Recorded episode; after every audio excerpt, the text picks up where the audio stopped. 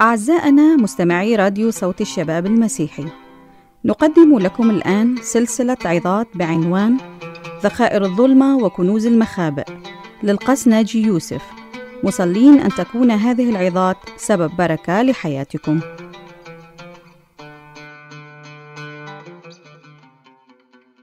خد الكلام ده ليك خد الكلام ده ليك. أنا مش بقوله من على المنبر عشان عشان نقضي وقت كويس مع بعض وتطلع تقول يا سلام الوعظة النهارده كانت جميلة قوي يعني أروح أشتري عربية مرسيدس؟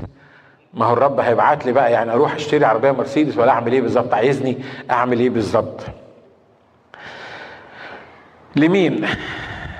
الكتاب بيقول لكورش مسيحي للممسوحين. والممسوحين دول مش معناهم اللي ربنا بيباركهم هم بيوعظوا لأن إحنا دايما لما بنقول الراجل ده كان ممسوح أو المرنم ده كان ممسوح معناها إنه يعني رنم ترنيمة تعزينا بيها والرب استخدمها أو قال وعظة حلوة والرب استخدمها. فالنهاردة القسيس كان ممسوح النهارده الأخ المرنم كان ممسوح النهارده الأخ فلان كان ممسوح. لا أنا مش بتكلم على المسحة دي دي المسحة بتاعت المنبر. لكن أنا بتكلم عن المسحة بتاعت الفلوس المصاري الدخل الكنز الذهب الفضة المستوى المختلف عن المستوى اللي انت بتعيش فيه. أمين؟ حد معايا؟ مركز معايا في الموضوع ده؟ برضه بفكرك مرة تاني أنا خايف وأنا بوعظ تقول آه عارف هو بيتكلم عن إيه؟ بيتكلم عن التقاعد اللي هم هيدهوني. بيتكلم عن الديسابيليتي اللي هم حي... هيبعتوها له. أنا ما بكلمش عن الديسابيليتي بتاعتك وما بكلمش عن التقاعد بتاعك وما بكلمش عن الفقر اللي انت عايش فيه واللي انت ناوي تعيش فيه. لا مش هو ده مش هو ده. أنا عارف إبليس بيقول لك إيه في دماغك. آه الموضوع اللي أنا عايزه ينجح ده. ال ال ال 2000 دولار اللي ربنا هيبعتهم لي. عشان كده إحنا ربطنا نفسينا ما عندناش ما عندناش توقع للي الرب عايز يعمله في حياتنا. إحنا دايما باصين للمنظور وآه ولو حصلت معاك وربنا كرمك يعني وعطولك التقاعد بعد الوعظة دي بأسبوعين هتيجي تقول لي نشكر الرب لأن هو استخدمك إنك كلمتني وتصور هم عطوني التقاعد بتاعي. أنا ما بكلمش على التقاعد بتاعك ولو جالك التقاعد إن شاء الله يجي لك يعني التقاعد بس ما تتقاعدش. والمهم إن أنت تبقى حر في الموضوع. اللي أنا مش بتكلم عليه. أنا بتكلم عن إن الله يغني حياتك إن الله يعملك غني. آمين؟ أنا عارف إن الوعظات دي مش مقبولة في الأوساط العربية. ليه؟ لأن اتعودنا على إنها مش مقبولة. ما بنتكلمش عن الفلوس بنتكسف نتكلم عن الفلوس. ما بنقولش إن إحنا هن الفلوس لا. القسيس ما يكلمش عن الفلوس من على المنبر لا ياخد ولا يدي ولا يتكلم وعظة كويسة عن الفلوس ولا ولا يطلب فلوس من على المنبر. لكن ده اللي ربطنا وده اللي خلانا إحنا دايرين في في في الدايرة دي اللي إحنا بنلف فيها. الرب عايز يصنع امرا جديدا في حياتنا. عايز يخلينا نمتلك ذخائر الظلمة وكنوز المخابئ. عايز يخلينا نكتشف الحاجات اللي موجودة لينا لأن الرب عنده كتير كتير كتير ليك. الرب عايزك تعيش سعيد الرب عايزك تعيش غني الرب عايزك يكون عندك فائض عن الاحتياجات بتاعتك. وهنقول ليه؟ لمين الناس دول للممسوحين؟ ممسوحين يعملوا إيه؟ زي ما اتفقنا مش ممسوحين للخدمة وأنا مش بتكلم عن الخدمة دلوقتي لكن أنا بتكلم عن حياتك المادية العادية. لأن number one problem المشكلة الأولى في حياة المؤمنين وفي حياة الكنائس عارفين هي إيه؟ الفلوس. الاحتياجات. لأن هم عايزين يعيشوا بأمانة مش عايزين يغشوا. مش عايزين يعملوا زي ما الناس التانية بتعمل مش عايزين يكسبوا من الحرام عايزين ياكلوا لقمة حلال زي ما بيقولوا وبتكون النتيجة إن هم لما بيخلوا بالهم ما بيمشوش زي أهل العالم أهل العالم بيغنوا وبيغنوا وبيغنوا والمؤمنين بيفضلوا في حالة الفقر اللي هم موجودين فيها ويمكن كمان اللي عندهم يتاخد. وبعدين يجي المؤمن يحط إيده على خد يقول آه ما الرب بيجرب عبده الصالح. ما أنا عشان مؤمن حصل في حياتي الكلام ده. عارف ذخائر الظلمة وكنوز المخابئ بفتكر دلوقتي عامل زي مين؟ فاكرين دانيال والشدرخ وميشخ وعبد ناغو لما كانوا موجودين في في الأسر؟ لما خدوهم وقرروا إن هم يغنوهم ويدوا لهم قطايب الملك وخمر مشروب وعملوا إيه؟ قالوا مستحيل إحنا هنعمل كده. وراحوا للراجل المسؤول قالوا له إحنا إحنا مش عايزين إحنا قطايب الملك ولا خمر مشروبه. ادينا إيه؟ ادينا القطاني ادينا البقول. قال لهم هتقطعوا رقبتي. لما الملك يسأل ويشوفكم هتقطعوا رقبتي. قالوا له لا جرب عبيدك إيه؟ عشر أيام. ويمكن قلنا قبل كده هي عشر أيام تفرق في الواحد يعني تفرق يبان فيه ال ال ال الفرق. الكتاب بيقول إن بعد عشرة أيام لما جربوهم لقوهم عشر أضعاف كل الناس اللي كانوا موجودين معاهم. لقيوا لحمهم أسمن ولقيوا إن هم أنبه ولقيوا إن هم دول اللي هيعتمدوا عليهم. ليه؟ مع إنه الناس دول تخلوا عن قطايب الملك وخمر مشروبه وكلوا البقول. هي دي ذخائر الظلمة وكنوز الإيه؟ المخابئ. الحاجة غير المنطقية اللي ما تتحسبش بالمخ أو قل إنها عكس المخ أو عكس المنطق الطبيعي اللي الرب اللي الناس ماشية بيه الرب يستخدم عكس المنطق الطبيعي عشان يغني حياتك وعشان يحطك زي ما قال في تثنية 28 راسا لا ذنب آمين؟ المنطق بيقول إنك لازم تسمع كلام الملك. المنطق بيقول إنك لازم تاكل من قطايب الملك وخمر مشروبه. طب قطايب الملك دي ذبحت للأوثان وخمر مشروبه ده يعني خمرة مش المفروض تشربها. يقول لك وإحنا نعمل إيه؟ ما إحنا في العالم التعبان دون وإحنا لازم نقبل الأوضاع اللي حوالينا وكل الناس بتعمل كده وأنا أصل ما أقدرش أعترض لو اعترضت أنت عارف هي هيشيلوني من الشغل ولا هيطلعوني مش عارف من إيه فأنا ما أعرفش أعمل حاجة غير كده. لكن اللي الرب فتح عليه عينين دانيال قال له اسمع أنت مش هيبقى عندك الهزال اللي عند الناس التانيين. وأنا مشايل لك ذخائر ظلمة وكنوز مخابئ أنا أنا شايل لك خطة معينة أنت هتبقى رئيس الوزراء بتاع المملكة دي. سيبك أنت من اللي هم بيقولوه. الراجل بيقول لك الملك هيقطع رقبتنا أقول له لا مش هيحصل ده أنا هبقى رئيس الوزراء. تخيل معايا لو دانيال واقف قدام الراجل ده والراجل بيقول له أنتوا لو ما أكلتوش هتقطعوا رقبتنا؟ قال له مين قال لك الكلام ده؟ ده عارف إحنا مش هناكل وإحنا الأربعة هنبقى أنبه ناس موجودين عندكم وأذكى ناس والملك هيعتمد علينا وأنا هبقى رئيس الوزراء في يوم من الأيام. كان عمل فيه إيه؟ ده المنطق مش كده؟ ما يقدرش يقولوا كده. لكن علشان خلي بالكم إن دانيال كان عارف اللي هيحصل معاه من ساعة ما ابتدى من ساعة ما فتح بقه يتكلم. زي ما إحنا بنقول كده إنك تعرف اللي الرب عايز يعمله معاك. امال حكاية جربونا دي كانت إيه؟ اصل الكلام ده للراجل اللي قدامهم مش ليهم هم. هم كانوا واثقين إن الأملاك دي بتاعتهم كانوا واثقين إن التغيير ده بتاعهم كانوا واثقين إن هم هيبقوا في الوضع الصح. لكن كانوا بيقولوا للراجل إحنا عشانك أنت مش عشاننا إحنا. إدينا بس عشر أيام جربنا. أنت معايا؟ الغنى ده هيجي لمين؟ للممسوحين. والممسوحين دول عشان يعملوا إيه؟ خلي بالك إحنا هناخد كرش مثل وتع... وأنت تطبق الكلام ده على حياتك.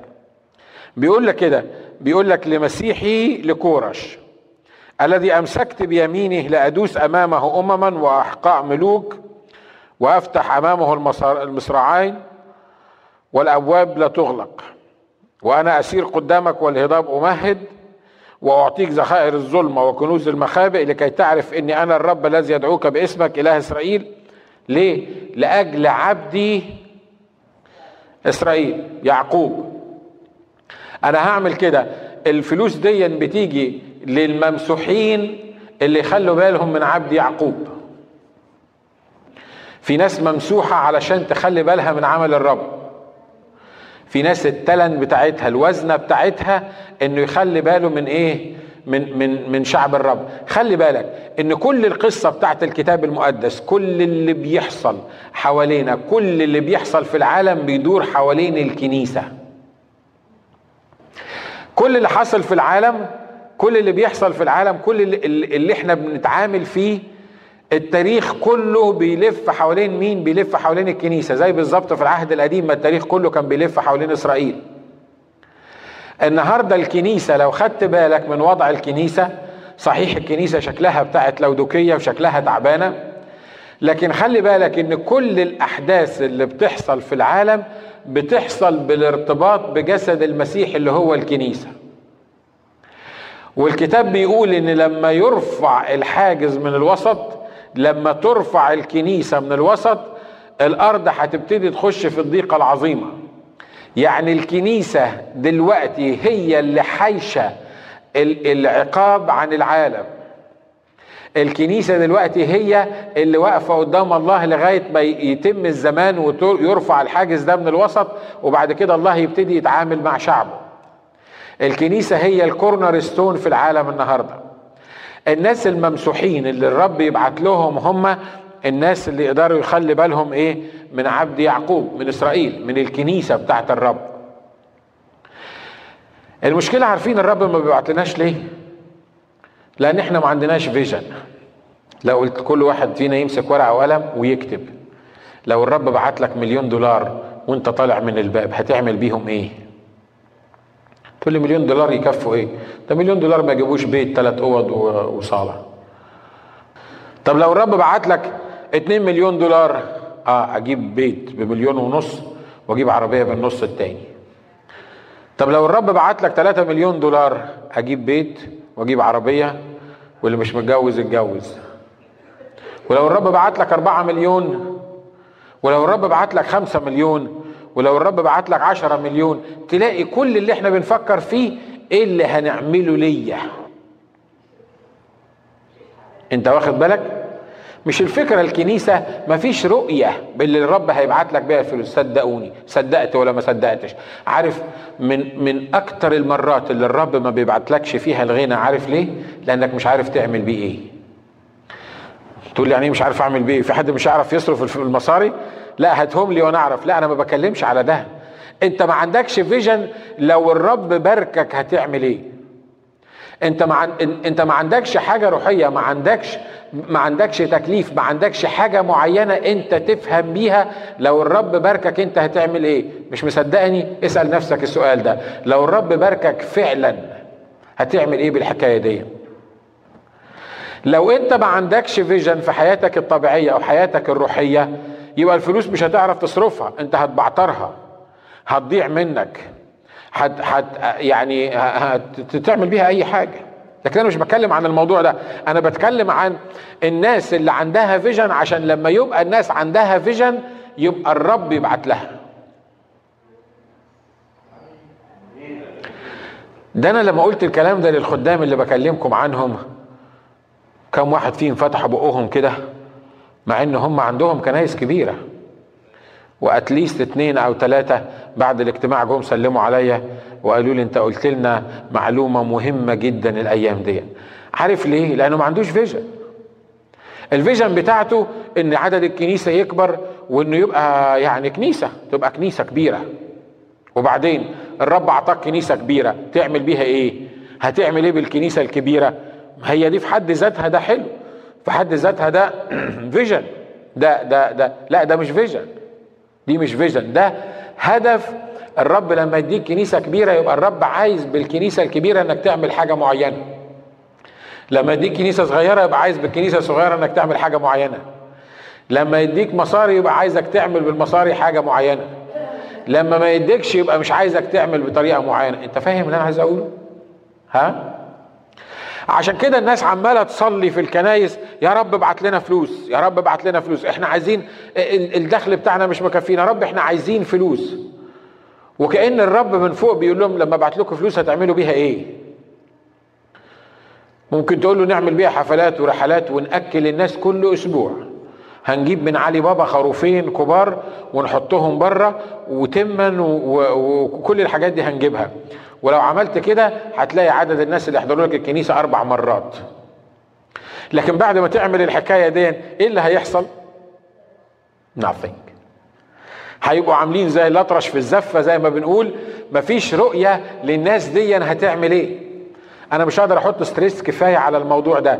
الله لا يمكن هيغنيك ويبعت لك الفلوس الكتيرة إلا إذا خدت من عنده مسحة ب vision لحاجة معينة أو برؤية معينة الرب عايزك تعملها. آمين؟ يمكن ده اللي يكون الحاجز اللي واقف قدامك إن الرب يبعت لك الفلوس دلوقتي ممكن لأنه مش عارف يعمل بيها إيه. أنا لو ابني قال لي اديني 10000 دولار. قلت له اعملها إيه؟ قال لي حطها في المحفظة بس. يعني يبقوا موجودين معايا. يعني عشان لو اتزنقت في وقت من الأوقات أو أحب أروح كارلس جونيور آكل كتير اديني 10000 دولار. هديله 10000 دولار؟ هديله 10 دولار بس كفاية عليه. أقول له في كارلس جونيور هتاكل ب 6 دولار ولا 6 دولار ونص وهتشبع وهيفضل معاك كمان 3 دولار ليه؟ لأن كل اللي في ذهنه هو إيه؟ ياكل في كارلس جونيور ياخد 10000 دولار يعمل بيهم إيه؟ منطقي الكلام اللي أنا بقوله ده؟ ها؟ فالرب بيبعت لك على قد ال vision اللي موجودة عندك. الرب هيغنيك على قد ال vision. خلي بالك أنا مش بقول إنه هيبعت لك لل vision بس لكن لأ. الرب لما يعلن أنا بكلم عليك أنت على حياتك أنت المادية العادية. لأن الكتاب قال اطلبوا اولا ملكوت الله وبره وهذه كلها يحصل لها إيه؟ تزاد لكم. هذه كلها دي ما بيتكلمش عن الخدمة. ما بيتكلمش عن الفلوس بتاعت الخدمة ما بيكلمش عن اللي بعتوا لك للخدمة لا ده بيقول هذه كلها تزاد لكم. لما تراجع الكلام ده وانت تلاقي بيقول لهم ما تقولوش ماذا نأكل وماذا نشرب والحاجات الأساسية اللي موجودة عندكم. الحاجات الأساسية اللي إحنا مش قادرين نجيبها عارفين إحنا مش قادرين نجيبها ليه؟ لأن إحنا ما عندناش فيجن روحية ما عندناش هدف روحي لا نطلب اولا ملكوت الله وبره معايا؟ ها؟ الكلام صعب شوية جديد شوية على على الأذهان. خلي بالك اوعى وأنا بتكلم عن المسحة والخدمة والحاجات من كده تقول آه طب ما الرب بعت له السنة اللي فاتت نص مليون دولار عمل بيهم إيه؟ ما خدش منهم 3000 آه لحاجته الشخصية. والباقي كله حطه في الخدمة. طب ما أنا الرب لما يبعت لي نص مليون أروح اديهم للخدمة أعمل بيهم إيه؟ أنا مش بتكلم على الفلوس بتاعت الخدمة. أنا بتكلم على الفلوس بتاعتك أنت. أنا بتكلم عن حياتك أنت. أنا بتكلم عن الغنى بتاعك أنت.